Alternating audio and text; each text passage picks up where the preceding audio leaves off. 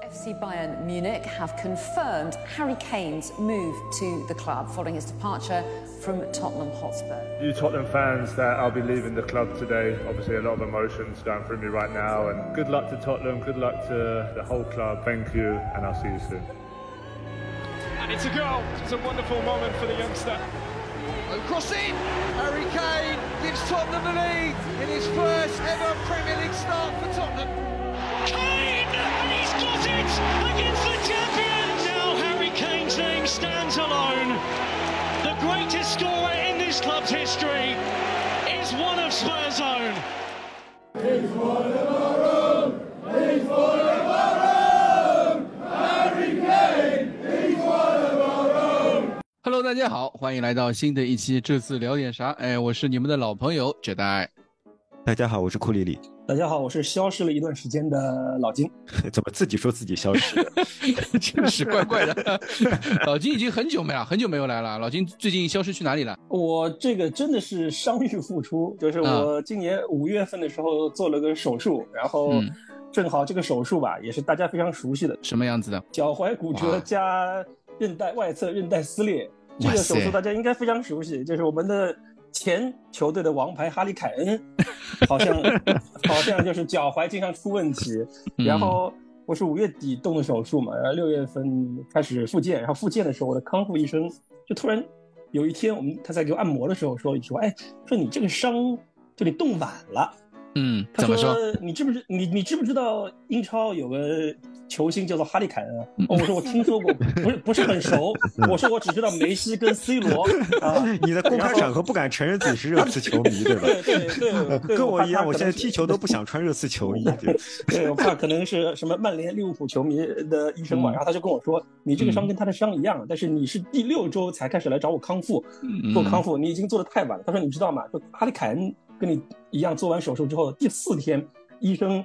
队里面的这个热刺队的队医就让他下床去活动了。为什么呢？因为他说你如果在骨折手术之后不快速下床这个活动的话，你会造成你的筋膜的粘连和你肌肉的萎缩，嗯，这样非常不利于你后期保持你的运动能力。而我们国内的这个医疗这个的观念吧，这医生的观念可能偏保守，觉得你可能伤筋动骨一百天，一百天之内不要太大动啊。然后后面我们就就就聊了起来嘛，我就说，哎，你对哈利凯恩，呃，怎么样啊？他说哈利凯恩当然肯定是非常厉害的，但是这个热刺这个球队不行啊，啊，对吧？所以就非常有意思。结合我们这一期的主题，我就想到了这个自己这个伤愈复出、受伤康复阶段。当然啊，就是我跟这个医生聊完之后，再也没去找这个医生。对，主要是对，主要是贵，主要是贵，因为那个外面的医疗机构的这个康复价格非常高，我后面就没有、嗯、没有再去找他。嗯，嗯今天这期节目啊，也大家听这个片头就知道，今天这期节目是一个我们，呃，找海运同学临时加更啊，就是或者说临时制作的一个片头，也是纪念我们，呃。这个在热刺效力了超过应该有十四年，我我我看了一下，他第一次上场是二零一一年的这个十十月份还是十月份我忘了，是欧联杯的一场比赛，对于对哈茨的比赛，然后那场比赛他是跟帕夫柳琴科搭档打前锋，是第一呃第一回合已经五比零赢了，然后第二回合回到主场，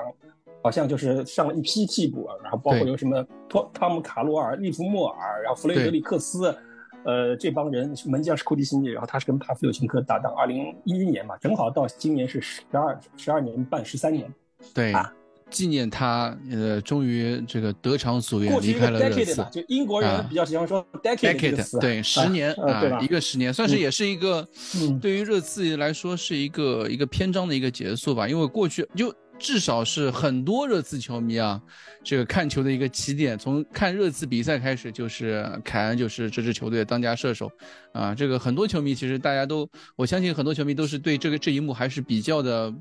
这个感觉比较奇怪的。当然，我相信，比如说库里里还是老金，还有我们，其实我们在看热刺的时候，一开始以前，比如说像是什么，呃，贝尔啊，什么莫德里奇啊，再一早一些，比如说罗比基恩啊，贝尔帕多夫啊，甚至更早的，对吧？我觉得这个。确实我能我非常能够理解大家在这一刻的一个感受，包括真正到凯恩官宣的那个那那一刹那那一刻的时候，其实还是会有很多很多情绪啊会都就是涌上心头的。我觉得在这一刻，所以我们觉得这一期节目必须献给凯恩，然后先从凯恩开始讲，对吧？这也是老金今天呃，为什么把老金从这个火线复苏，火线复苏，把老金从这个康复床上给拖出来，对吧？来给我们、嗯、呃录这期节目。我先问一下你们哈，就是你们你们从二零一一年，包括二零一四年吧，就是他租借回来，在舍伍德手下开始替补上场的时候，你们当时觉得这个前锋能踢出来吗？我坦白讲，我是没想到，因为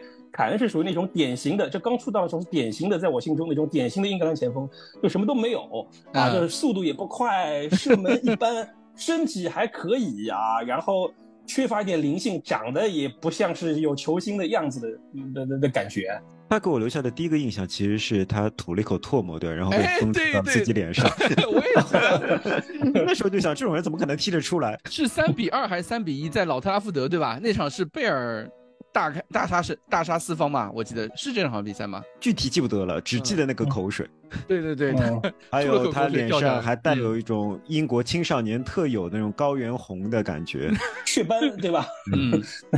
嗯对。然后我我对凯恩最最早的印象是那个他那个时候和汤森啊他们唱那个 Stand by Me， 在更衣室里面唱了一首歌，然后大家一起合唱那个，我印象蛮深刻。他当时其实一开始的时候我我没有注意到他，一开始的时候大家都注意的那个是汤森嘛，汤森是领唱，然后凯恩是坐在角落里那个人。其实到后来面去发现，再重新看那个视频，哎，凯恩就在那个角落里面。当时我觉得他还是一个很腼腆的人，包括，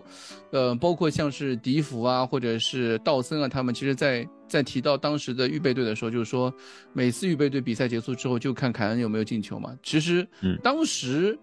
球队里面呢，对他还是比较有一定评价的，有一定评价的。但是有一点蛮有趣的就是他，我记得是一三一四还是一二一三的时候，那个时候被拉到一线队，那个时候范德法特嘛，范德法特后来采访的时候就说、嗯、这个东西不是这个东西，就是这名球员对吧？这个凯恩这什么东西？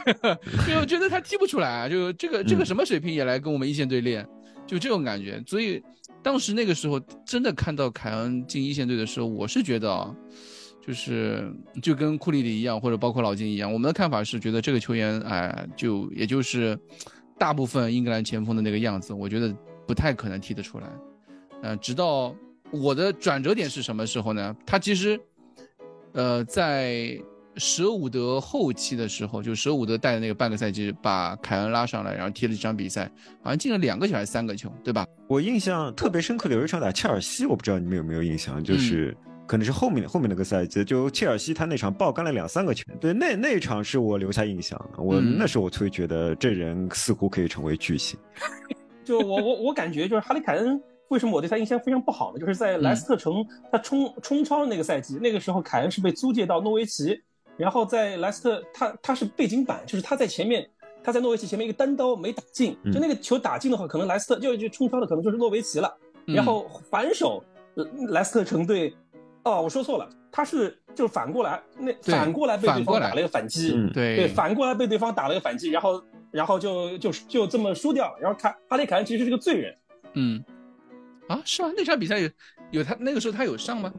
我这个我倒不记得， 他, 他是在对他是在加时赛上的，对，嗯，有有有这么一段、啊、有这么一段这个不好的这个经历，所以让我对他也没有什么。呃，太高的期望，但是就如库里所说，就他在替补上上场，就是他刚上热刺一队的时候，他总是有，就我觉得他效率还可以，就上场时间不高，嗯、但是好像进球都作为一个替补前锋来讲，进球效率是还可以。那个时候不是范特西一块钱神锋嘛，就凯恩田震用的，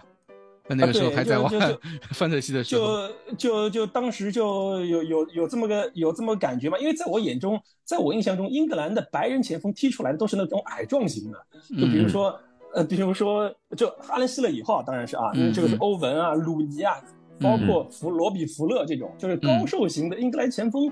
好像很少。包括阿兰希勒也不是高瘦，也不是高瘦的，他也是挺壮的。克劳奇点赞。啊、对, 对，所以所以就当时对他期望也不大吧，但后来就是一步一个脚印，就非常扎实，真的是成为名宿，包括。我现在就可以说，哈利凯恩在我心中就是热刺队队史的 G O A T，、嗯、就是我觉得史上最佳球员。你哪怕之前的什么格里格里夫斯啊这些古早年间的球星，虽然我们没看过，但是我觉得太过遥远。觉对啊，对，觉得一定是哈利凯恩。觉得目前为止，可能在我有生之年，可能我感觉应该也是哈利凯恩吧。对，啊、其实那个时候我记得在凯恩就是来到热刺或者说他出事之前啊，那支球队其实呃，我的意思是包括摩洛德以及贝尔那支球队的时候，我们都觉得是这支球队其实就差一个九号，当时我的感觉就是这支球队就差一个九号，只要来一个九号，这支球队能够这个翻云覆雨啊，我完全是可以冲冠的。就是在一三啊一二一三赛季或者说一一一二赛季那个时候，那个时候的热刺其实阵容非常强，但是那个时候的前锋就是只有一个迪福嘛，然后几个帕夫柳琴科这些球员就是实力嘛中不溜都对吧？没有达到一个顶尖实力。到阿德巴约来的时候，我们觉得哦，这支球队哦，好像，呃，可以可以为之一战了。但是后来紧接着又发现了这个阿德巴约也存在这个阵容实力，呃，发挥不稳定的一个问题啊。所以在那个时候，包括热刺当时一个梗嘛，叫什么达米昂对吧？巴西巴西神锋达米昂，巴西九号，呃，大喵对吧？啊、呃，大家热刺球迷一直在呃在期待的一个九号前锋啊。呃，所以在凯恩出世的那个时候，其实很多球迷对他来说，呃，更多的是一种就是美好的祝福吧，但更多没有那种像说哦这个神锋，没有一个人敢能敢这么说的吧？我相信，一直到他第一个赛季，就像刚刚库里说的，就打切尔西，那我觉得打切尔西那天是元旦，但其实在这在那之前，我记得是呃打欧联杯嘛，连续几场欧联杯他是首发阵首发前锋。联赛基本上是交给阿德巴约和那个索尔达多的那个时候，呃，在欧联杯的时候，凯恩是连续进球，连场进球，呃，在那个时候我们球迷慢慢慢觉得哦，这个可能是一种新的希望啊啊、呃，不再是这些老面孔阿德巴约啊、索尔达多这些老面孔啊，我们觉得凯恩是我们的新的希望，呃，不如就让他试一试啊，真的试一试试一试就试到了那个打维拉那场比赛，那场经典的凯恩在整个热刺生涯唯一打进的一个定位球，就是那个折射补射时刻的补折射进球，帮助波切蒂诺保住了帅位，也保也帮助他自己啊拿到了这个热刺的这个首发主力前锋的这个位置。那之后就慢慢慢慢有了，包括像打切尔西那场比赛，元旦元旦夜，呃一月一号元旦夜的这个五经典的五比三，我记得是对吧？他穿了卡希尔还是穿了特里的小裆，呃，然后还呃过扛着奥斯卡一脚禁区外的一个爆射。打了一个低平球，滚滚进球嘛，这个印象非常深刻、啊。那场比赛确实之后就觉得，我而且而且挺有意思的是，那场比赛打完之后，正好和几个英超朋友在这个范特西圈子几个朋友第二天吃饭，他都说你们球队有个有个有有个叫 Ken 的人是什么东西，都在问都在问你们你们这个球队怎么有一个有一个人那么厉害啊？昨天晚上打切尔西进了那么多，因为那个时候切尔西那个赛季不是最后是拿冠军的嘛，正好是穆里尼奥那个赛季。嗯那场比赛把切尔西直接就打趴打花了，呃，所以从那个时候开始，我觉得凯恩真的是哦，确实是有点东西的，而且是其他球迷才跟跟我说的，他说你们这个凯恩是有点东西的啊、呃，然后给我给了我信心，因为我在我心目中，我觉得热刺的前锋、中锋位置永远都是一个就是一个像一个花瓶的状态，对，一个空缺的状态，一个花瓶一样的角色，谁来都不好使。呃对，谁来都不好使。那直到那个凯恩来了之后，哦，我发现哦，原来球队有一个中锋是这个样子的，全球队有一个能够可依赖的前锋是这个样子的。那从那个时候开始，一步一步一个脚印，包括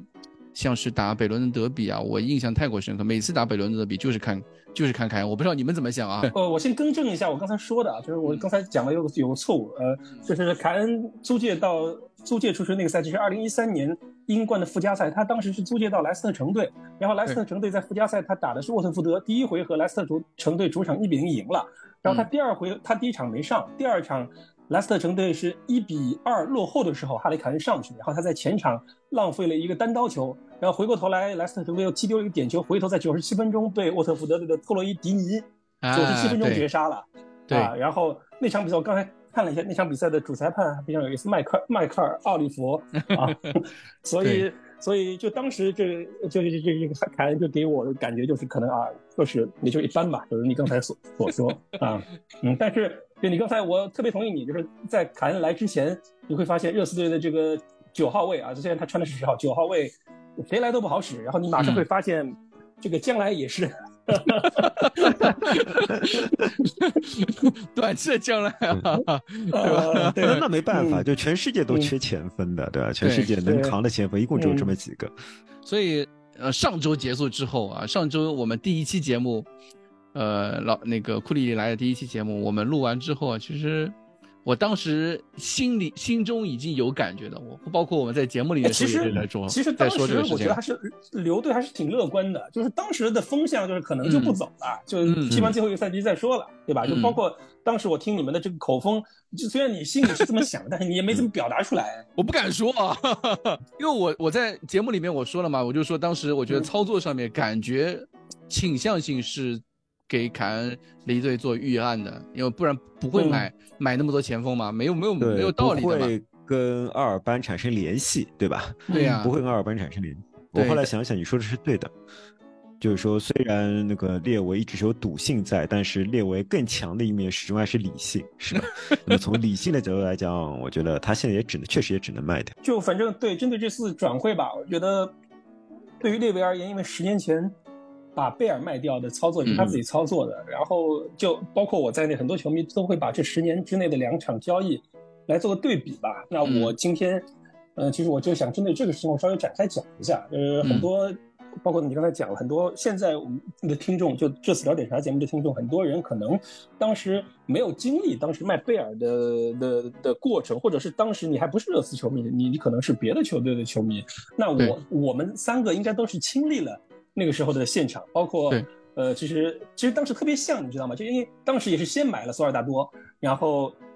啊、呃，你觉得可能是给贝尔来做一个这个补充，然后当时你那条著著名的微博，对吧？那个顶峰顶峰到位，留啊，对啊，顶峰到位，留住大圣。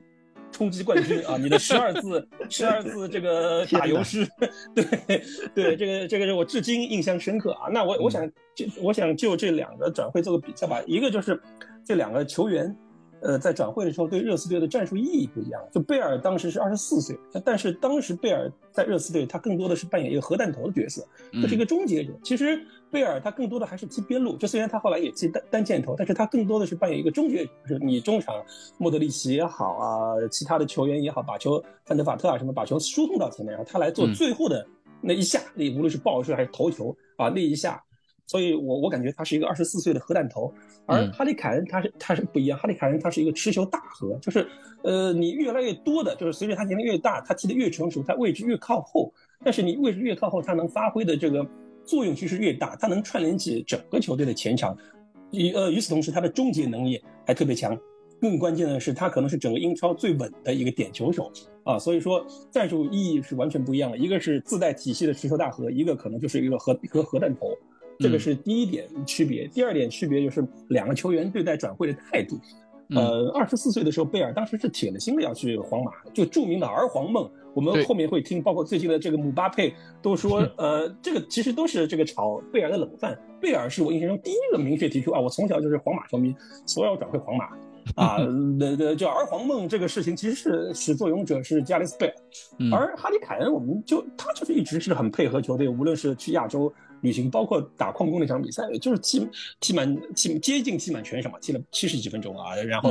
嗯、呃，就是他是一个鞠躬尽瘁，就是十年如一日的认真训练，然后认真比赛，这一直到最后，他对于转会的态度也比较暧昧，就他一直是没有说，哎，我就非得转会，我就非得非拜仁不去啊，或者是我就必须得走了啊，或者说我就他也没说我明明年一定不续约，他只是说我这个夏天先不谈啊，我赛季踢着踢着再说，他也没说我就一定这个赛季就不续约。所以他的态度是很暧昧的，嗯，这个是他们两个人针对这个转会的态度啊。第三点就是他们的在世界足坛的地位。贝尔当时从二零一零年这个欧冠成名之后，呃，虽然他当时很出色，但是我认为贝尔真正的巅峰是在皇马，就是他在去皇马之前，在热刺队他是个英超顶尖，就是英呃英超 M V P 的啊、呃，对最佳球员。但是你说他是世界前五、前三。那这从来不在这个我们的讨论范围之内啊，因为那个时候也正值梅罗的巅峰，可能世界前十我觉得都够勉强，就挺勉强的啊。但是哈利凯恩完全不一样，哈利凯恩我就觉得梅罗内，梅罗之后我觉得内凯啊，我们不是带主队的滤镜哈，我我感觉可能你要说得出来，我感觉谈可能世界前三，可能不一定每有有人每个人都幸福，但你说世界前五，我觉得是没有什么悬念的，就是这个是一个梯队性的差别，就是贝尔可能是个一流球星，而凯恩是超级球星，是英超的脸面，是英超不能说是头牌，但是绝对是欧洲足坛响当当的，现在绝对是欧洲足坛足坛的 number one。啊，除了姆巴佩之外，因为姆巴佩现在上不了场了，我们不不讨论一个上不了场的，对吧？那剩下的之前的天王之星都已经去了沙特，去了美国，所以欧洲足坛现在能上场的 number one， 在我心中就是哈里凯恩、嗯、啊，内马尔也去也是沙特，对吧？嗯，这是这是第三点，第四点就是我想跟大家讨论一下通货膨胀的问题，就是贝尔二零一三年他卖了七千七百万英镑，哈里凯恩我们满打满算把所有的那些弹性条款都算上，可能是一点二亿英镑不到一点。嗯啊，那当时贝尔的七千七百万英镑能换来什么样的人呢？巴西国家队主力八号，进退就用这个捷达的话来说是这个两个禁区之之间的游走的精灵的保利尼奥，啊，西甲不止一次的金靴索尔达多，嗯啊，那那是都是这两个都是在呃世界世界杯在西甲在欧冠证明了自己的人，然后冉冉升起的丹麦巨星有已经有巨星胚子的这个埃里克森。这个也是在阿贾克斯在欧冠证明过自己的人，然后拉梅拉公认的阿根廷天才，这世界足坛顶尖的这个潜力股啊，刚刚登陆罗马也是这个被所有的这个 F M 玩家和所有的这个小牛爱好者所看好，未来一定会成为巨星的阿根廷天才啊。那剩下的几个剩下的几个球员都是实力派，查查德利，比利时国脚，比利时国家的主力轮换，基里凯什。罗马尼亚队主力中卫啊，我刚才特地把那个七仙女的那张头调出来看一下，个个都是这这些人啊，这七个人除了那个卡普之外，剩下七个人放到现在没有个三千万可能都拿不下来，大概每个都是三四千万的人。对，基里凯什就是范德文，稍微呃这个头发稀疏一点的范德文啊，他也是以转身速度快、回追快呃著著称的呀，对吧？嗯，可能除了卡普之外，你剩下这些人，我觉得索尔达多、保利尼奥放到现在一定是七八千万啊！你你卡卡塞多、凯塞多，千万那个谁啊不一点一点一点对吧？那个现在是个人，什么拉维亚六千万啊，什么对吧？西甲金靴索尔达多放到现在没有个八千万，你能放？他那个时候年纪也不大，他那时候二十八岁也是黄金年龄，对吧？嗯、埃里克森二十二三岁，放到现在怎么也得个八千万一个亿啊！是不是？我们当时七千万，虽然这个七仙女一一直被人诟病，但是我觉得当时你从列文运营角度来讲，这些人买的都是还不错的。嗯，那你现在哈里凯恩的一点二亿，你能买谁？我我告诉你三个人的名字，这这这一点二就画完了。恩东贝莱、波罗啊，然后那个斯宾塞，全都在我们替补席、啊、这三个人加起来，甚至替补席都做不了。这三个人加起来差不多就是一点二亿左右的这个成本。嗯啊。嗯，那我们这个极端了。那现在现在看起来就是差不多就是呃能上场的理查利森跟麦迪逊两个人加起来，然后再加上个门将，这三个人加起来差不多就把哈里凯恩的钱给花完了。所以说，嗯，所以说你这个，而且其他像范德文啊，包括我们刚才提到未来可能买买了阿尔班，这些人都远远的没有在欧洲赛场或者是世界的大赛上证明过自己，在我心中都是半彩票性质，在列维心中可能都是本着以二次出手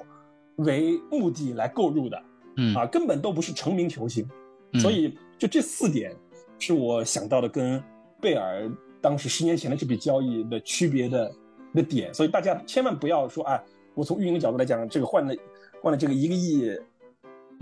呃还不错，那一个亿也没有落入你的钱包，也没有落入你的口袋，你看着列维在数一个亿英镑，你也乐不起来，但我看哈里凯恩我就很乐得起来呀、啊，我觉得。就是可能就是和十年前相比啊，和贝尔那个交易的时候，热刺的平台也不一样，球员的年龄也不一样，因为那个时候热刺卖二十四岁的英超头牌，因为那个时候头牌就是贝尔嘛，他当时拿着这个英超多个呃 M V P 的这个头衔啊、呃，包括上个赛季的金靴，当时英超是金靴嘛，他带着金靴去。那时候贝尔还有几年合同啊？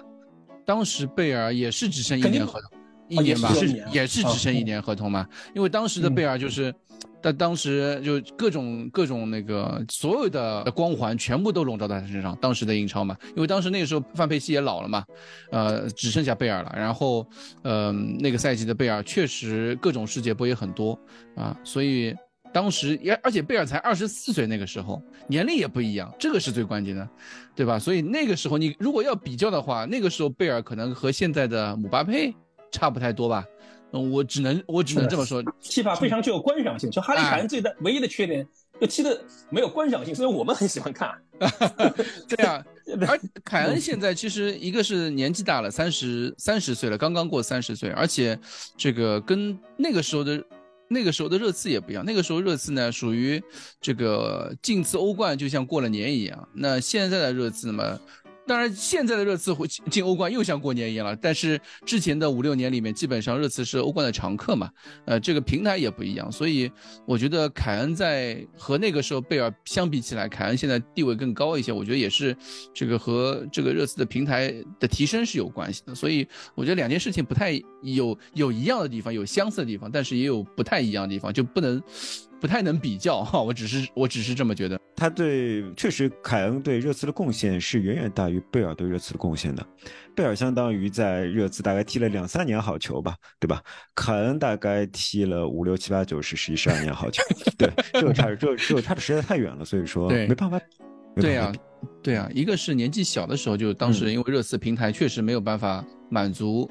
呃，贝尔的这个需求，但是。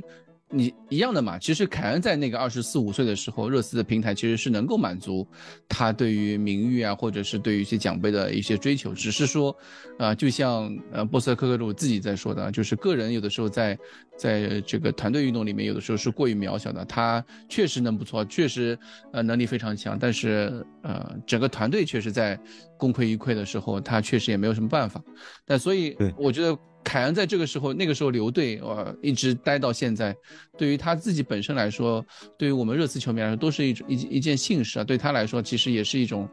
呃，在呃一片美好当中一点一点遗憾嘛，一丝遗憾，我觉得也没有什么好没有什么好指摘，只是说在最后的时刻，就三十岁的时候，他还是能够以这样的一个价钱离开，不管是对他来说还是对热刺来说，我很我很喜欢那句话，就是那个跟队记者在呃那个 The Athletic 上面说的一句话，就是说，呃，这是可能是我们最最糟糕情况里面最好的一个结局了。呃，我觉得他说的是对的，尤其是刚才老金提到凯恩在转会期间表现得非常乖巧，也始终说自己没有闹着要转会什么的。那这当然是有背后的原因的。简单来说就是吃一堑长一智，对吧？对，这些闹剧其实在两年前已经发生过了。那么凯恩也已经知道发生这些闹剧会为自己付出什么样的代价，所以说他这次做得非常成熟。呃，最后的结果就是球迷，我看我在任何一个平台上几乎都没有看到球迷有什么恶言的，对吧？嗯、基本上对凯恩只有遗憾和祝福，有一些悲伤，但没有针对凯恩本人的攻击。我觉得这是一个，这对凯恩来说是一个非常好的结局。另外一方面，对。对列维来说也是一个还不错的结局吧，因为我们可以想到。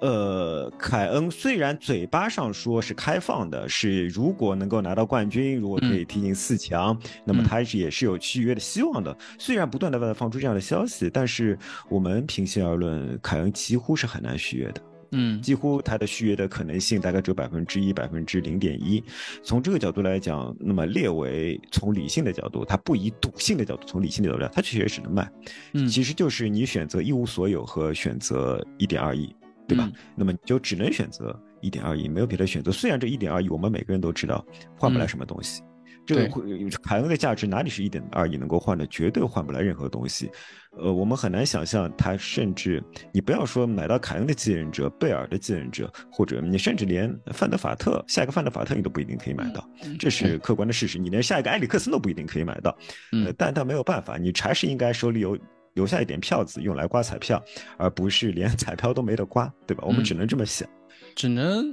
就是大家都说的嘛，就像波斯克自己在说的，嗯、他其实从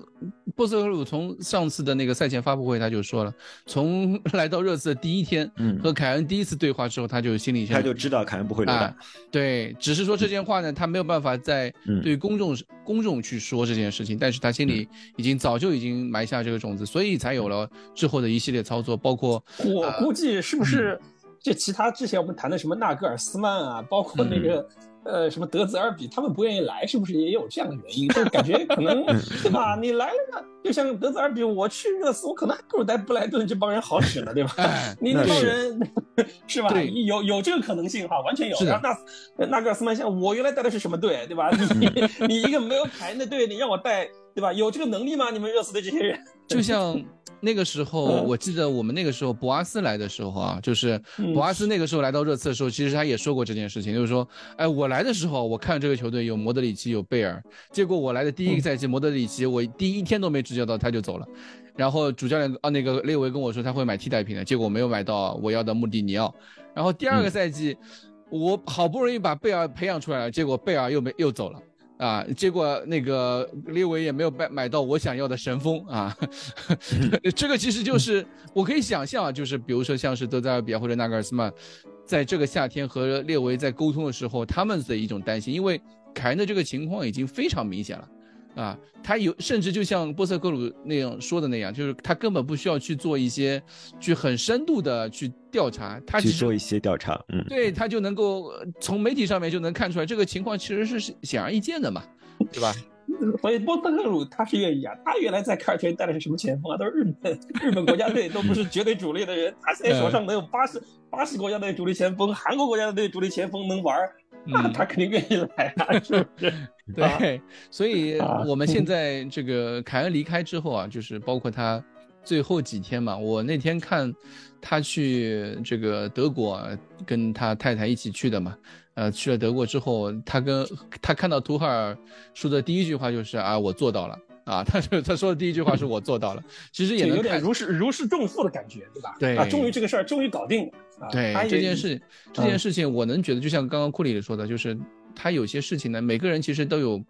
就是我我们是能知道他确实非常的。这个职业或者是呃，在最后这段时间表现其实很好，但是他其实有些事情呢，就是确实是吃吃一堑长一智，他知道自己不能做出那一步，因为人啊、呃，在这个世界上还是要留底线的，那不然他以后啊，说不定哪天回来呢啊，对啊，就像贝尔一样嘛，贝尔最后还是回来的。嗯对吧？但回来之后，嗯、呃，还是受到热刺球迷热烈欢迎的嘛。这些这些回路其实是不能断掉的，嗯、包括这个凯恩，他作为英格兰国家队队长，嗯、他可能这些事情他是没有办法去做出来，对对他的那个形象影响其实是很大的嘛。所以我觉得在这点上面，哎、嗯呃，只能说祝福他吧。我觉得，就其实呃，你的态度跟我像百分之五十，就是对于他转会这个事情，嗯、我我我包括包括跟库里。刚才讲的一样，就所有人都是祝福为主，没有人会有怨言，这个是肯定的。包括我，啊、呃，虽然我肯定是非常难受的，因为我那几天就是非常密集的看新闻，嗯、就是包括有人能说，哦、哎，凯恩不走是对的，就迈克尔·欧文说了句话嘛，说我说我觉得你就不应该走，啊、呃，我就我对我我我对欧文这个人我就这个好感拉满。然后阿兰·希勒发了那张要开飞机张图，我就是这。这个逼逼啊的这个要要逼掉的声音啊，这个我说啊，这个这个土包子啊，你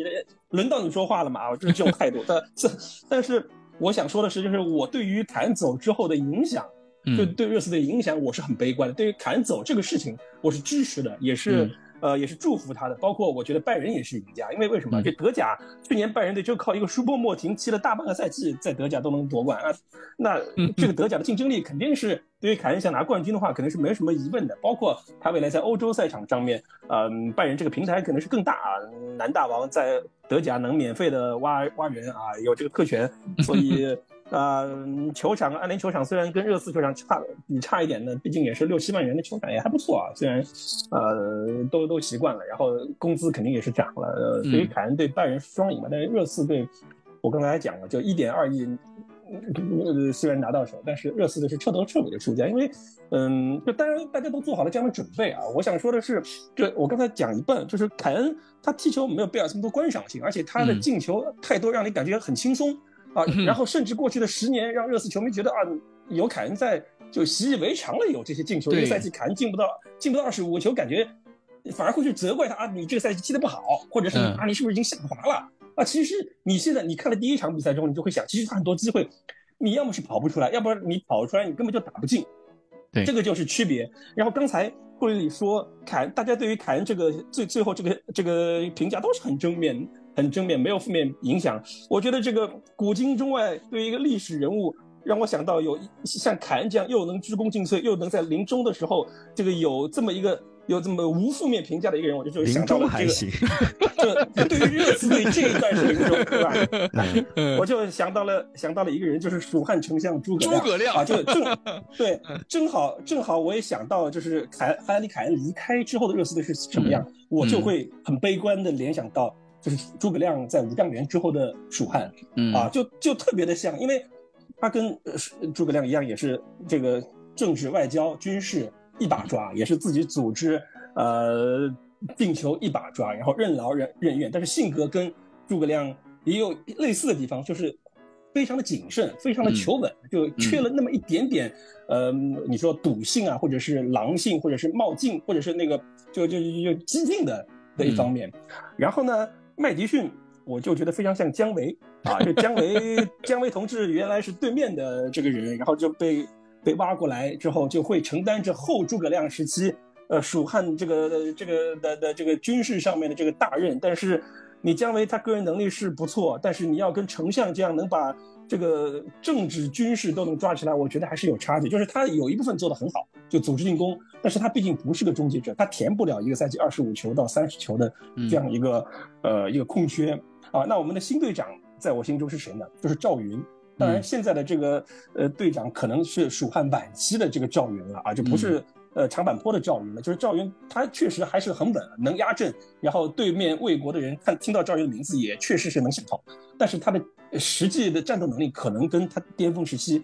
相比，已经有了比较明显的下降。这个就是晚年赵云最后在击鼓之战输掉之后，其实间接的导致了。这个呃，诸葛亮第二次北伐的没有成功，包括他把呃包斜道给烧掉了，导致这个后面第三次、第四次北伐，诸葛亮少了很多这个路线的选择啊，这个都有关系。那我们现在的主力前锋，这个特别像，就在我心中啊，就特别像蜀汉最后时期的这四四大这个仅剩四大强将的一个就是廖化啊，就是你作为一个前锋，你除了进球之外什么都好，除了不能进球之外什么都很好。啊，你拼劲也好，你战术价值也好，对于对方防线的压迫也好，但是你就是进不了球，就特别像廖化，就是你是很骁勇善战，但是你打不打不下城池，你没有办法获得这个战略性的战役的胜利，你可能能获得几场战战斗的胜利，但是没有能取得大战役的这个胜利。所以，因为凯恩的体系，凯恩过去几年，我之前在节目中也讲了，凯恩他自己就是一套体系，就撑起了热刺队最近。你说十年可能夸张了，最近五六年、七八年的这样一套体系，包括你麦迪逊来了之后，姜维来了之后，他也要马上适应丞相已经不在了。就是我之前可能是躲在丞相后面，我当个二把手、三把手就可以了。然后突然之间你要把他推到一把手，推到最前线去，那跟在莱斯特城队有什么区别啊？嗯啊，你前面瓦尔迪，前面莱斯特城队的什么伊海伊伊海纳乔跟理查利森有什么区别啊？我觉得说的说的没什么问题啊，就是说陈寿对廖化就说以果烈称啊，嗯、果烈就是果敢刚毅。除了果敢刚毅以外也，也也说不出其他东西。没什么优点。我们确实，虽然我是支持凯恩走的，但确实看了昨天的比赛，我们会觉得，如果在禁区内的是凯恩，嗯、那么或许昨天的比赛就赢。理查利森那一脚，对吧？对吧对的，理查理查利森并不仅仅是一脚，理查利森现在给我一种感觉是，他除了身体素质爆杀我以外，他踢前锋的智商可能跟我差不多，就是看到什么球，第一反应是看能不能撩一脚，对吧？他从来不会观察后卫的位置，也不会猜测后卫的心理，啊，也不会玩弄后卫的呃身体啊，就是有好前锋是可以玩弄对方后卫的身体的，嗯，同时他也不会发现后卫的注意力和场地的空隙。他这一切都做不到。我原本觉得他是个身体非常强壮的人，但是他的身体好像他的背身技术或者说扛人的技术，在对方的肌肉丛林里边也没有也没有特别突出。就发现做不了支点啊，就他没有拿球停一下，嗯、再回给回给麦迪逊或者左右两个边边路的这样的。也没有拿球停一下，再晃一下，做个假动作骗过重心，把球稍微往前推一下的能力。嗯对，球到他这个点就是终结了，要么就被，要么就失误，要么就他就射门，就只有这两种结果看起来啊。但是也有可能，正如波鲁所说的，我们还没有用好它，或许我们可以找到更加适合的使用它的方式。这个不是波鲁的问题。那个我我查了一下，理查利森这位大哥历史上在英超踢了六个赛季，最多的一个赛季就进了十三个球，嗯、而且最关键的是，他其实在埃弗顿也好，在沃特福德也好，他从来就不是打纯中锋的。就他一直是在边路，就是埃弗顿他踢得好的那几个赛季，中锋都是勒温，都是没有受伤的勒温。然后他其实他其实一一直是在旁边做撩机，然后你突然之间让让他去做一个中锋，让他能进球的话，我感觉是是比较困难的。然后你昨天讲到昨天的比赛，就是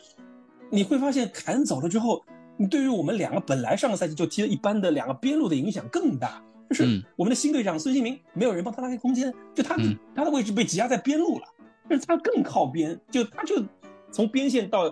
大禁区附近了，嗯，他就他的活动空间就变成这样了。而库卢呢，库卢他是个逆足边锋，他从来就很少就是下底传中这一下，所以他从内切，然后库卢在边路带了半天，发现中路没有人接球，就你传给理查利森，理查利森要么就人消失了不知道在哪儿，要么就是他就你传给他就要么就被断，要么就他直接射门了，没有人跟他配合，最后球要么回给麦迪逊、嗯、要么再回给那个埃莫森，就只有这两种选择。所以说这为什么我一直说坎体系，就昨就昨天这场比赛就能看出来他体系有多重要，就坎走了不光少了二十五个进球，让他他的刚离开至少在目前这个阶段让孙兴民和库卢塞夫斯基这两人踢得更别扭，身上的压力其实或者说担子更重了。因为凯恩以前在的时候整个球队他是他的核心是在那里的，他的支点是在那里的，那么对手的后卫就需要对这个凯恩这样的一个角色，不管是在禁区内也好，还是在因为凯恩经常会回撤去去接应嘛，他每次回撤出来之后肯定会有对手的后卫去跟紧跟上来，那么其实他的身后的空间就出来了，这也是过去几个赛季一直在打的一个一个东西。但是我觉得昨天那场比赛他有一些地方和呃，对于理查利森也好还是那个波波鲁也好，他们的这个新体系有一些不公平的地方，因为这支球队已经有三年没有打过这样的这个攻坚战，高压足球了对吧，没有打过这种面对如此的铁桶阵，因为以前铁桶阵都是热刺这边、嗯对吧？不管是穆里尼奥也好，还是孔蒂也好，基本上我们面对铁桶阵的机会远远多过我们自己摆，呃，我们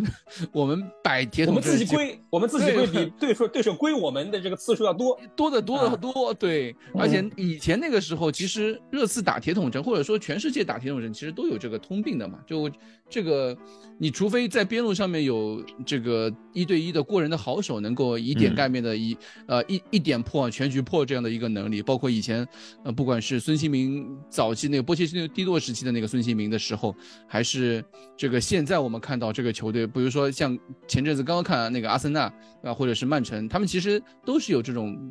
爆边个人突破能力的。但是现在的热刺，库鲁塞斯基也好，孙兴民也好，其实确实缺少了一点这些东西。而且，因为我刚刚刚刚那个呃老金也说到这个他们爆边嘛，其实。我们看季前赛的时候其实就发现了，这个是波塞克鲁的一个战术体系啊，他就是需要两个边锋抱边边锋抱边、嗯、然后把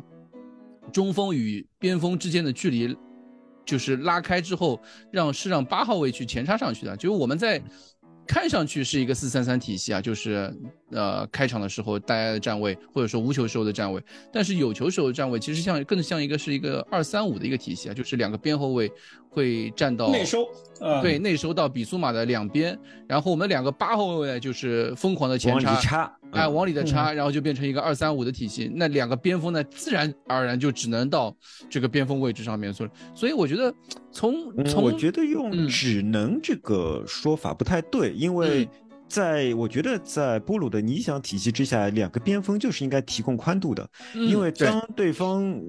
做铁桶阵的时候，我们能够敲开防那个对方的防守的最好的方法其实就是远射和传中，对吧？因为远射和传中，当你做一些简单的撕扯以后，找到空间是可以打进去的。在在远射和传中中，你就非常需要你的两个边路能够提供宽度，这就是我们在第一个也不是第一个，就是在巴萨那场比赛之后看到的。我们有两个问题，一个是现在我们上了两个逆足边锋，这两个逆足边锋都不擅长提供宽度，或者说他们都非常的不擅长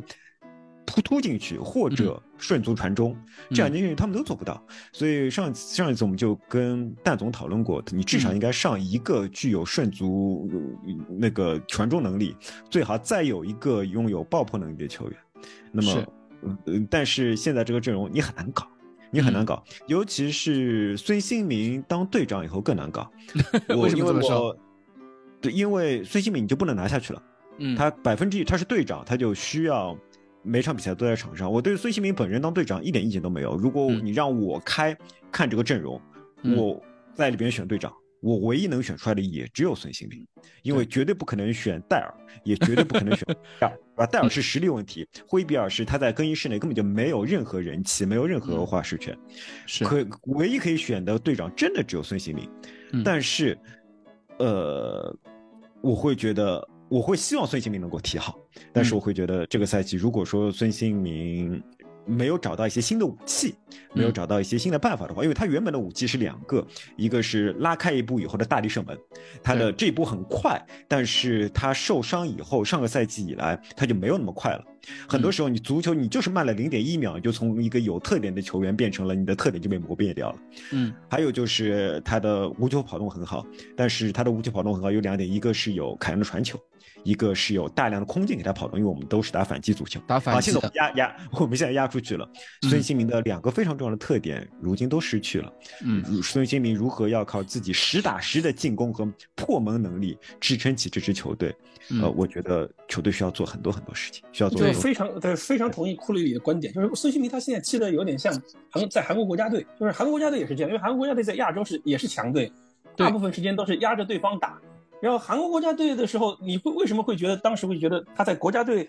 踢的不如在热刺队自如？一个就是你刚才讲的非常重要一点，没有像韩国国家队没有像哈里凯恩一样这样的一个球员能跟他配合、嗯、啊，你就觉得他的操办能力、他的射门都用不出来。第二个其实也跟韩国，就刚才是那个库里讲到，就是韩国国家队在亚洲的比赛都是压着对方，没有这么多的空间让他来施展自己的强项，他根本连拉开。为什么他在世界杯上能进德国队的球？因为他，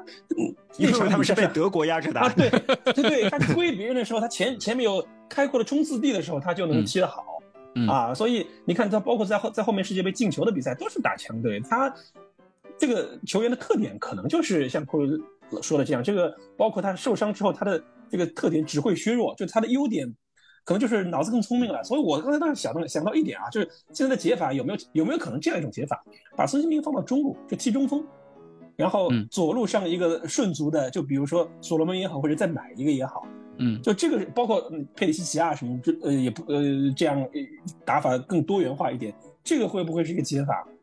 对，我觉得其实刚刚我们说的就是因为主要还是集中在这个凯恩或不是凯恩了，就是孙兴民或者说其他几名球员身上。我觉得更多的，因为我刚刚是想说的就是整个体系啊，在不管是在进攻上面也好，还是在防守上面也好，整个站整个站位还是有点生疏的。因为我为什么这么说呢？因为包括波波斯托克鲁自己在赛后也在说嘛，就是我们在由守转攻的时候呢，其实有打的有点不够坚决，他打的有点有点有点慢，就是有点感觉就是啊、哦，我们知道我在这个地方我要怎么跑的，那我就要按部就班啊，包包括八号位我要站。要站这个位置，那么我我的那个库鲁塞夫斯基在拿球突到这个位置的时候，我要等八号位，八号位没来，我就没办法突进去，那我只能回传，那就有点给我感觉的时候，球队在进攻的时候就就出现这个问题。其实他的那个体系啊，还没有完全的给建立起来，因为热身赛毕竟是热身赛，热身赛的时候，整个的那个就对手的给予的强度明显和英超是不一样的。昨天那场比赛。嗯，我们一看到这场比赛开场之后，呃，这个布伦特福德那种压力的感觉、啊，那种压力啊、呃，是之前打巴萨完全没有的，嗯呃、完全是没有的那个感觉。这个这个是完全在热身赛里面感受不到的这种那种氛围，一下就感觉到哦，原来体系其实我们在打，不管是打打巴萨还是打西汉姆之前的那个热身赛的时候，感觉哦，这个东西好像看上去还不错，对吧？但是真正到了英超的时候，嗯、这个体系的建立还是需要一点时间去磨练的。那我我我的感觉呢？那就是说，就包括像波斯克鲁自己在赛后他他所说的那样，就是有点像的一一点，就是说这个球队呢，确实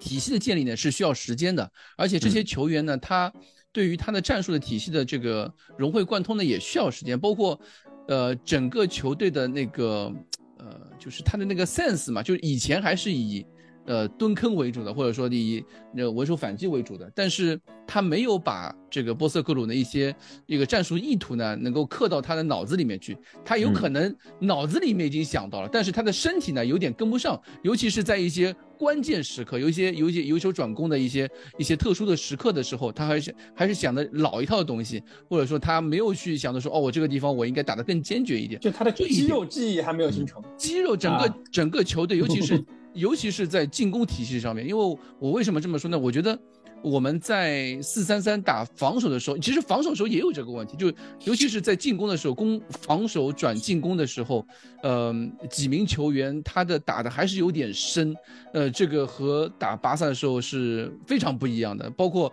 呃库鲁塞斯基这边也好，布鲁库鲁塞斯基甚至有一点。就有点游离在整个那个进攻体系之外的，包括理查利森也是。理查利森你可以看到他，尽管我们说这场比赛他的发挥，呃，不是很好，我赛后也看到很多人在这个批评理查利森的表现，但是你如果去关注一下理查理查利森这场这场比赛在做的事情，他基本上一直在和对手的那个高大中卫在做个人皮诺克，对、啊，一直在背身，在做相扑啊，一直在背身背身找找位置，对吧？其实这个就是库里里说的他的足球作为前锋的智足球智商问题啊，就是他因为那个皮诺克是一个非常强壮的牙买牙买加后卫、嗯、中后卫、嗯，就他不能跟他去硬碰硬，就他得使点巧劲、嗯。你是巴西人、啊，拜托啊你。你跟人家是拼身体，你又不是那种传统的这个九十年代的英式中锋，跟人家硬凯文戴维斯那种啊，上去之后就跟人家硬干，你你得动点脑子啊，是不是？对，你你你六千哎，你六千万的身价就让你去这么跟人家硬碰硬，那我找一个练练田径的上来就，或者练练这个举重的上来跟人家这个拼就可以了。嗯、杨森点赞好吧，杨森大概没说差三千万，对吧？你你你这个是这你你应该做的。对，而且因为理查利森他其中好几次就是空跑，我看他空跑机会也很多，但是呢，球队确实就像那个波卢在赛后说的那样，就是对他的支援或者说找他的。这个抬头找他的这个机会可能确实还是少了一点，我觉得还是我不敢在一开始就赛季才开始没有几场比赛的时候就是说、呃、孙兴民啊或者是库鲁塞斯基啊或者是理查利森这三个人没有办法在一起踢球，可能这样的这样的这个判断在赛季才刚是刚开始一场比赛有点太早。对，我我就像波鲁之前在凯尔特人说的嘛，他呃在凯尔特人时期的那个表现，他一开始八场比赛输了四场，也输了五场，对吧？包括然后但是最后还是拿到冠军。其实他对他的体系来说确实存在一个这个、这个、这个你不合适、啊，这个你凯尔特人队前面就你少踢少踢四五轮也能夺冠，你这个对不能我知道，我只是说对，对我只是说就是一个一个球队的一个体系啊，我们打了三年的防守反击的足球，到现在开始又重新打回高压足球，这个确实是有一些需要时间去磨练的，需要时间去磨合的。那现在呃我们的呃这个二三五啊或者说四三三这套进攻体系的时候。打法每个人的站位其实还是有一些问题的，包括这场比赛，嗯、呃，斯基普的使用其实感觉也有点有点怪怪的，呃，和没有像另外一个十号位麦迪逊踢的那么游刃有余，对吧？呃，包括这个两个边后卫埃莫森和乌多吉的插上的时机的把握上面，感觉和我们两个边锋在这个呃配合上面也是有一点。不是很默契，同时在防守上的时候，我们又发现两个边后卫不敢压上，因为压上之后就马上面对对手这个布伦特福德的快速反击，他们的这个直接长传找身后的这个一点，尽管我们有范德文和桑切斯两个算算速度很快的回追速度能力很强的中后卫了，但是面对这一点上面，其实球队的在反就是攻出去之后还想着哦我我后面还要防守的，我我担心我后面防不住啊，我可能要慢一点啊，或者是这种心态上面的把握，其实球员的安全感其实还是不够的，这种安全感其实也是。整个体系带带给他的，可能对对于波斯克鲁这套新的战术体系呢，球队还是需要一些一些时间去适应的。我我是这么觉得的。嗯，我觉得杰代还是还是比较温柔啊，还是还是比较温柔。因为如果我们去看这支球队，我们除了前场那两个人，嗯、就是除了孙兴民和呃那个库鲁以外，其他人都换光了。嗯，对。就是说你所谓的那个习惯于打防守反击球足球的那支球队已经都换光了，门将是不一样的，嗯、比苏马其实也算是新的，中卫是不一样的，两两个边后卫这个对啊，比苏马也是新的呀，因为比苏马原来没有踢过主力啊，嗯、对吧，嗯？另外一边是麦迪逊也是新的，嗯、然后你这里上个斯基普，斯基普也几乎是新的，嗯、而且斯基普作为一个中场球员，他哪有什么进攻和防守的呃战术上的偏好，没有的，嗯、前前场也是，中锋也是新的。对吧？中锋也是进来，本来这个中锋也是踢不上球的，所以说这种肌肉记忆，我觉得并不能，并不能完全说服我。我觉得总体上来说，还是，呃，首先是主教练不够了解英超，嗯，就是说我们一开始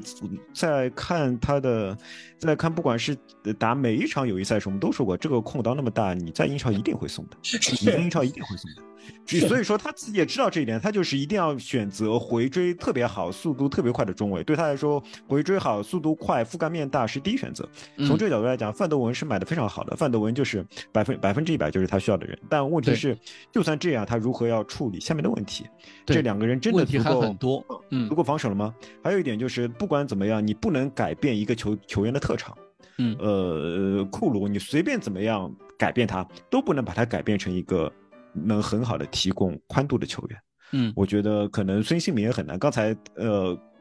呃，刚才金总老金说把孙兴民改成中锋，我甚至想过，如果你把中孙兴民改成右边锋会不会可以？因为孙兴民你让他用右脚传中，说不定比左脚传中好一点，对吧？嗯、而且他反正一样可以杀入禁区的，反正、嗯、我会觉得你让他俩换个位。你让他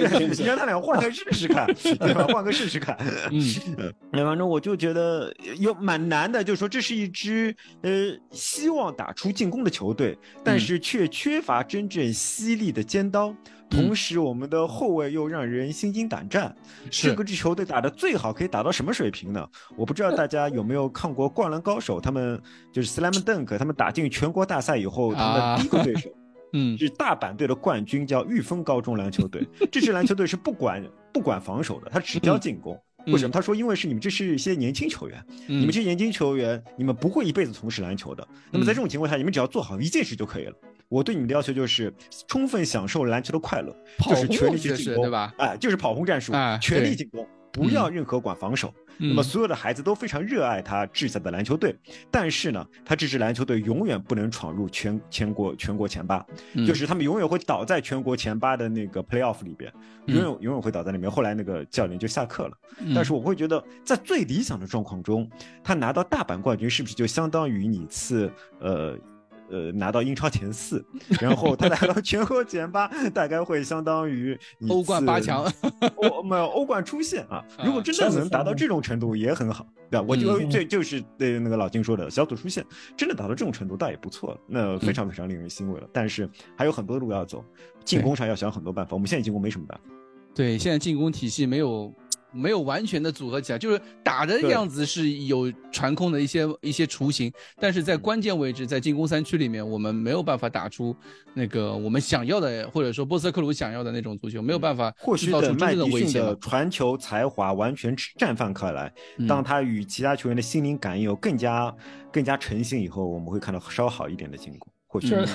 我觉得我们三个人正好代表了现在霍凯恩时代热刺球迷的三种态度，就是绝对是。乐, 乐观派，就是他对于新教练充满着期待，包括他觉得呃，我们现有的球队可能能在未来的这个短期，至少对于吉德来讲、呃、他可能是对新赛季或者是对未来的一两年还是充满期待的。然后库里里是属于理理理智派，就是你无论是凯恩换来的钱也好，就他对于因为库里里他只相信眼前的东西，呃、没有看到的不信，对对，所见所见即所得，就是你看到的、嗯、你看到的不行我就就骂的比比比谁都脏啊！然后呃，我看也不能这么说，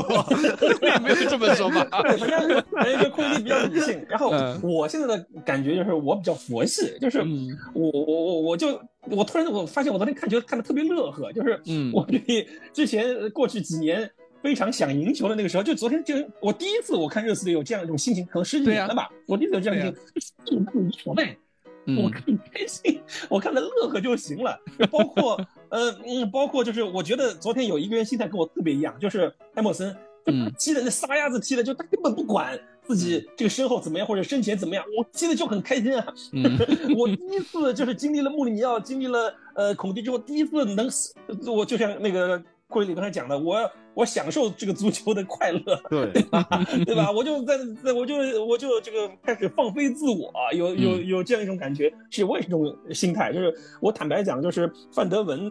嗯，包括麦迪逊，就这几个新人，对于对于我而言，就是都比我的预期要好很多。所以我昨天就看，嗯、包括乌多基也是。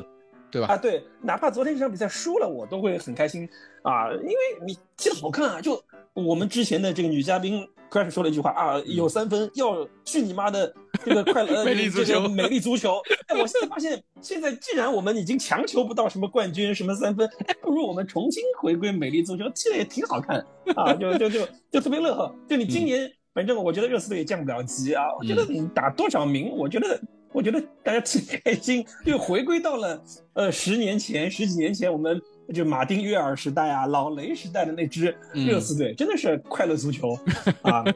这个有点像，啊、这, 这, 这个我对，这有点像之前就是正好有点呼应啊。你之前那个说关于就是凯恩是那谁啊？诸葛亮对吧？啊，丞相对吧？因为我有个朋友前阵子也跟我在跟我说这个事情，就是说他觉得热刺啊很像很像蜀汉。啊，很像，啊、很像刘备啊，就是治下的这个蜀汉。就是说，为什么这么说呢？就是说这支球队呢，打小仗没输过啊，打大仗没赢过啊，就有点有点这个感觉，你知道吧？包括照你这么说，列维是谁？对，就有点就有点这个感觉。那现以前的，就是或者说这过去十几年的这个热刺，一直是有这个问题的。啊，这个我感觉现在的这个球队呢，呃，又回到了一种呃。至少让我让我们感觉打小打小仗没输过吧，这个状态能先先保证有打小仗的这个没输过这样这个状态，我们再去追求打大仗的一个机会啊。现在的热刺应该是应该是重新回到了这样一个状态，可能对我们来说呢，也是一个找回过去的一个这个一个比较好的一个起点吧。对吧？从从波斯克鲁第一次来到英超啊，第一场比赛打出这样的一个表现啊，我看到了很多非常有意思的东西，比如说像范德文啊，我们看到了，哎，这不就是呃维尔通亨转世嘛，对吧？嗯，看到这个。我还没死，对不起，也没有退役啊，也没有退役，甚至甚至都还在踢，对对对，对不起，对不起，维尔通亨，对，球迷认为他是下一个维尔通亨，对吧？是维尔通亨的接班人，这种感觉。对，就不管是在球场上的风格啊，或者怎么样，其实哎，包括我们刚刚说的这个埃默森啊，在球场上的表现有点像。这个他踢得游刃有余那种感觉，包括他他在八十几分钟那个那个球就是，呃，一个脚拉球，另外一个脚后跟直接就穿、嗯、呃过穿了别人的裆嘛，那个球其实都非常、嗯、踢球非常写意。然后比看到比苏马真的表现有点像这个登贝莱对吧？以前的登贝莱的那种表现，嗯、就慢慢慢慢看到当时的那个影子。可是对吧？可是还是凯恩我们已经走了，我们去这球队还是需要那个当年那个凯恩嘛，包括当年的孙兴民，当年的埃里克森，埃里克森有点像麦迪逊，对吧？我们这这两场比赛，我们越来越这个，包括热身赛的时候，以及这场比赛两场就直接两个助攻没开，对吧？我们已经看到了麦迪逊有点埃里克森的影子，所以我们慢慢慢慢看到这支球队有一点点发量也比较接近、啊。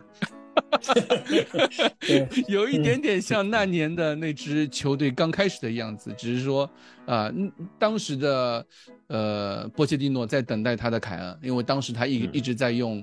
这个阿德巴约，一直一开始的时候都在用索尔达多，他没有用到他的凯恩，然后一直到凯恩的出世，才有了波切蒂诺的。之后的一个王朝的建立，对，要不是凯恩的那脚折射的定位球，波切蒂诺就提前回家了。他那时候已经准备好卷铺盖了。对，所以我们现在就看吧。我觉得这个球队有一点，有一点点点那个雏形啊，这可能是我个人美好的一个祝愿。呃，当然还是需要这个球队在看看我们在现在这个阶段，或者说之后的转会窗几周之内啊，我们看看有没有一个这个凯恩的雏形啊，有可能是已经来了，比如说是那个阿根廷那个贝利斯啊，也说不准。贝利斯不是说过踢不上球的吗？啊，对。对，凯恩一开始也踢不上球嘛，所以只能说只能说还需要一点时间嘛。一开始谁都踢不上球，梅西最早还是个残疾呢。嗯啊、对，所以我就说这支球队确实在目前这个阶段来说，嗯、一方面是需要对战术体系，对于波鲁的这个战术体系的更好的一个融会贯通，然后也需要可能球队里面能够涌现出更多的新面孔，能够给我们更多的一些新鲜的东西。啊，这支球队，呃，太需要像像范德文啊、乌多吉啊、麦迪逊这样的，呃，球员，呃，能够展现出他们应有的一些实力。我们之前就是很多球员就是他来了之后没有展现出他们这些新援的实力，像恩东贝莱啊，对吧？这些球员太多，呃，导致这个转会的浪费啊、呃。现在我们需要更多的这样的球员能够引援，能够带出来，把这支球队能够重新回到一个比较好的一个上升通道里面，对吧？对, 对，因为这次我觉得如果从乐观的角度来讲，这次我们看到的新球员都是合格的、嗯、而且都很不错，包括乌多吉也好、呃、包括麦迪逊也好，对吧？我看上去都都是非常好的球员。这次这次转会窗的操作，我倒觉得是觉得热刺近年来少有的特别即插即用的转会窗、嗯、现在就看在进攻线上我们能不能有其他的补充，像奥尔班之类的、嗯、那么那么看重这个奥尔班吗？对，这个是这个其实我也特别想说，就其实现在热刺队当务之急其实还是要引援。虽然我们现在阵容已经很庞大了，但是你肉眼可见，就是杰代一直在强调啊，教练刚来，球员很多也都是踢的是不习惯的这种这种球队的足球的进攻哲学。嗯，但是你如果老是这样踢下去没有成绩的话，不，这个主教练可能撑不到圣诞节就下课了啊！你到时候再来一个新教练，再再重新洗一把牌，那真的是像你刚才讲资源上面浪费。那与其这样，到时候再花冤枉钱去搞人，你还不如索性就像现在这样，把波斯特克鲁想要的所有的人都给他配齐，百分之百支持嘛。嗯啊，对，就这一点我就特别想到了，就是一个人，就是我们的我们的对手，我们同城死敌阿森纳的主教练阿尔特塔，就是你们老、嗯、刚才提了两次，那个波切蒂诺差点就下课了，就是在二一二二赛季那个赛季打诺维奇之前。我看了他们那个纪录片嘛，哦，那是那个纪录片，就阿尔特塔在更衣室里面已经发表了离职演说，就准离职演说，说这场比赛你如果输的话，我肯定下课了啊。然后那场比赛阿森纳也是非常惊险的赢了诺维奇，然后后面就是一直的，就是对他那个克伦克家族家族对阿尔特塔一直无条件的支持，就是你看阿森纳就是想，呃，阿尔特塔喜欢谁就买谁，阿尔特塔不喜欢谁，我直接把我的队长撸掉，免费甚至倒贴钱送给巴萨。就是这样一种文化，就是你选择了这个主教练，你是要围绕主教练，主主教练就在没有凯恩之之后，没有像凯恩这样的这个历史级别的核心球员之后，你就是要以你自己选择的主教练的核心来搭建球队，而不是像为什么你说篮球你可以围绕个球球员来搭建球队，因为篮球它只有五个人，你个人的发挥的发挥的这个作用很大，而足球不一样，你的主教练你换个主教练，你整个球队的打法都变了，你。这个橘生淮南则为橘，生于淮北则为枳。我们看之前在热刺队踢的别扭的一些人，又获得了新生，包括这场比赛没有上的洛塞尔索啊，我们都觉得、嗯呃、他可能会有新的机会。所以你现在这个下窗，我觉得就索性一步到位。你波斯特克鲁，你想要在什么位置，你就都给他配到位。你要前锋，嗯、我相信啊，我对波斯特克鲁最大的这个这个责责备吧，当然对于你们而言可能是有点，我觉得这个人说话城府太深，就他们新闻上说的全是那种场面话，就他心里面可可能就你刚才说，他说哎呀，我们也没有给呃我们没有给那个理查利森呃创造更多的机会，他其实心里面可能也觉得理查利森理森是个废物，我需要买个买买个新的前锋，他也会有点这么啊啊对吧对吧是吧？因为他是没办法，我还得在我新前锋来之前我还得用你，我不可能批评你的呀，不可能批评你的。对，他不是他不是孔蒂和穆里尼奥那种就大牌教练，他毕竟在英超他算是个资历非常浅的一个主教练，嗯、他的辈分不够，他的声望不够，嗯，所以他就只能这么说，他可能心里面想着。我还是要一个顶级前锋的啊，所以你后期的引援，我觉得列维，你既然都已经这样了，你就你就得支持他，你就而且刚才库里里说了，我们这个下窗有了个好头，那我们在收尾再引进个一个前锋一个中卫啊，然后你把该卖的人卖一卖，把我们这个阵容合理的控制在二十四五个人之间啊，我觉得那就那这个就是这个才是正确的做法。就是我最近我我看了两遍阿森纳的纪录片，我真的对我的感触很很很深。两遍，对对，因为我觉得我们之前热刺队那个纪录片属于娱乐节目，就是大家看的好玩。嗯、就阿森纳这个节目真正的主角就是阿尔特塔，嗯，就是我我看着他怎么从一个一个我们当时叫什么卡嗨啊也好啊，对，蔡姐真的是，因为因为我。对，而且他他踢球的时候我就蛮喜欢他的，就是当时也是个范特西的刷子、嗯、啊。然后你慢慢的这是练级，就是一个阿尔特塔练级的这个爽文的一部爽剧吧。虽然他现在也还没夺冠，嗯、但是至少我们看现在阿森纳比热刺队远远的要更接近冠军啊。他现在这套球员无论从年龄结构，而且你看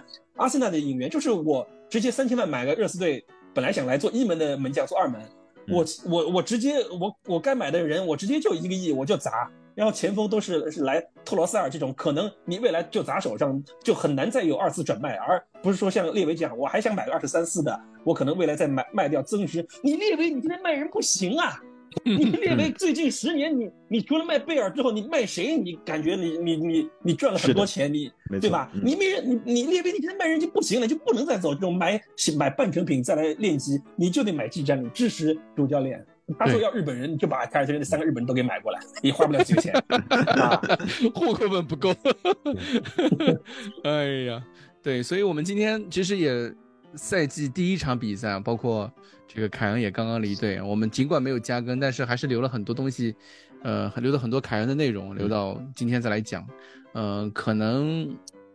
可能凯恩东西聊的不够多，因为很多人有有些人可能希望我们聊更多凯恩的东西，但是我觉得有些东西呢过去就过去了，就是 move on 就 move on 了，真的没有必要这个一直在沉沉溺于过去的那些时光啊，我们还是要往前看。或许有一天对吧，凯恩回来了，你们可以做一期节目，那就有很多话好说，就好像贝尔回来那段时间、啊、贝尔回来了是吧？对吧？嗯、对，是的。就我现在我现在立个 flag， 凯恩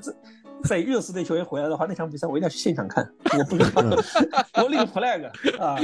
啊！好的，到时候英国签证早点早点办好，有这个苗头的时候早点去办签证。好的，好的，好的。呃，我们觉得确实就是球队现在转会窗还剩下两周，对，两周的左右的时间嘛。嗯、我觉得球队还需要很多事情要做。嗯、那么我们接下来看。啊，一个是转会窗，一个是球队下一场比赛。我还、哎、下一场是打谁来着？哦、曼联啊，对，打曼联了吧？我都知道。我现在因为热刺队看得我很乐呵，我现在早早的就锁定下一场比赛的时间表，嗯、也是客场对吧？没有主场零啊，这个伪球迷凌晨凌晨十二点半，周日凌晨十二点半，大家记好时间，不要被这个伪球迷所所所左右啊啊！好的好的好的，你二班要不要聊两聊两句？我们库里老师这个寄予厚望的这个这个什么二班要聊，你可以你可以说，你可以让那个呃，可以让金总先说两句，也没有，我觉得我觉得这种这种潜力前锋，我我其他都好，因为二班我们也都不没不熟嘛，你看集锦嘛，每个人你捡一期库里的集锦，我们也觉得就觉得很厉害。啊，我就我就我的意思就是，我唯一的这个这个担忧就是非洲前锋啊，我们要慎重，就是他们的年龄会比较大的问题。就这场比赛看直播，我相信比索马的抬头纹大家都都都都看到了吧？就比索马九六年的，你你信不信啊？啊，那阿尔班零二年的一个前锋，你你可以去 Google 一下阿尔班长什么样。我我我感觉我感觉就阿尔班又是尼日利亚人，尼日利亚年龄的这个改年龄的重灾区，呃。他们比中国男篮的某些球员的 的, 的年龄，就当时尼日利亚有一个前锋叫做奥巴菲米马丁斯，后来也来了申花队，嗯、对，他也是十七岁就在国米打主力，然后二十二岁到纽卡斯尔，在英超踢得很好，嗯、但是不到三十就去美国了、嗯、啊，就关龄不到三十去美国了啊。嗯然后就在申花发挥余热，对吧？成为申花非常重要的一个棋子。我我恰好是前申花球迷，对吧？我所以说我对黑人前锋有非常深的执念。我觉得黑人前锋就是矮小的肉蛋型的黑人前锋，我觉得就是屌，就是屌。库里也提到了一个我非常喜欢的申花的黑人前锋，就是一块宝，就是你觉得阿尔班非常像一块宝，呃、对，里亚西斯科斯，对吧？对对，也是一个黑人前锋。你管他有没有改过年纪呢？他只要跑得快。反应快，能在禁区里面弹来弹去，一个球在面前可以把球弹进去。反正才三千万，啊、三千万对于我们对三千万对于我们而言，基本上跟不要钱也没什么区别，对吧？是啊，三千三千万买过来踢，哪怕他现在算是他二十八岁了，踢个两年问题总不大吧？嗯、对不对？嗯、是呀、啊。对他来纽卡斯尔的时候，他马丁斯来纽卡斯尔的时候，不也在纽卡斯尔踢得很好吗？我们买他的时候，我们买他的时候，我们不用想他是凯恩的替代者，我们只要想买的是一名有特点的球员，对吧？嗯，你刚刚说过，我们不用买未来的球员，我们只用买现在的球员，那你就把他当做一名现在的球员买过来嘛，你就当他已经二十六岁了嘛，对吧？对能搅和，对吧？能搅和就行。是的，只要他能够在禁区里面不断的冲撞，看上去比那个对吧，比理查利森看上去能冲能撞，反应快一点，出脚快一点，嗯，能够希望他希望他能是个夏侯霸，是是，夏侯霸都出来了，好的，对，夏夏侯霸挺厉害的，对啊，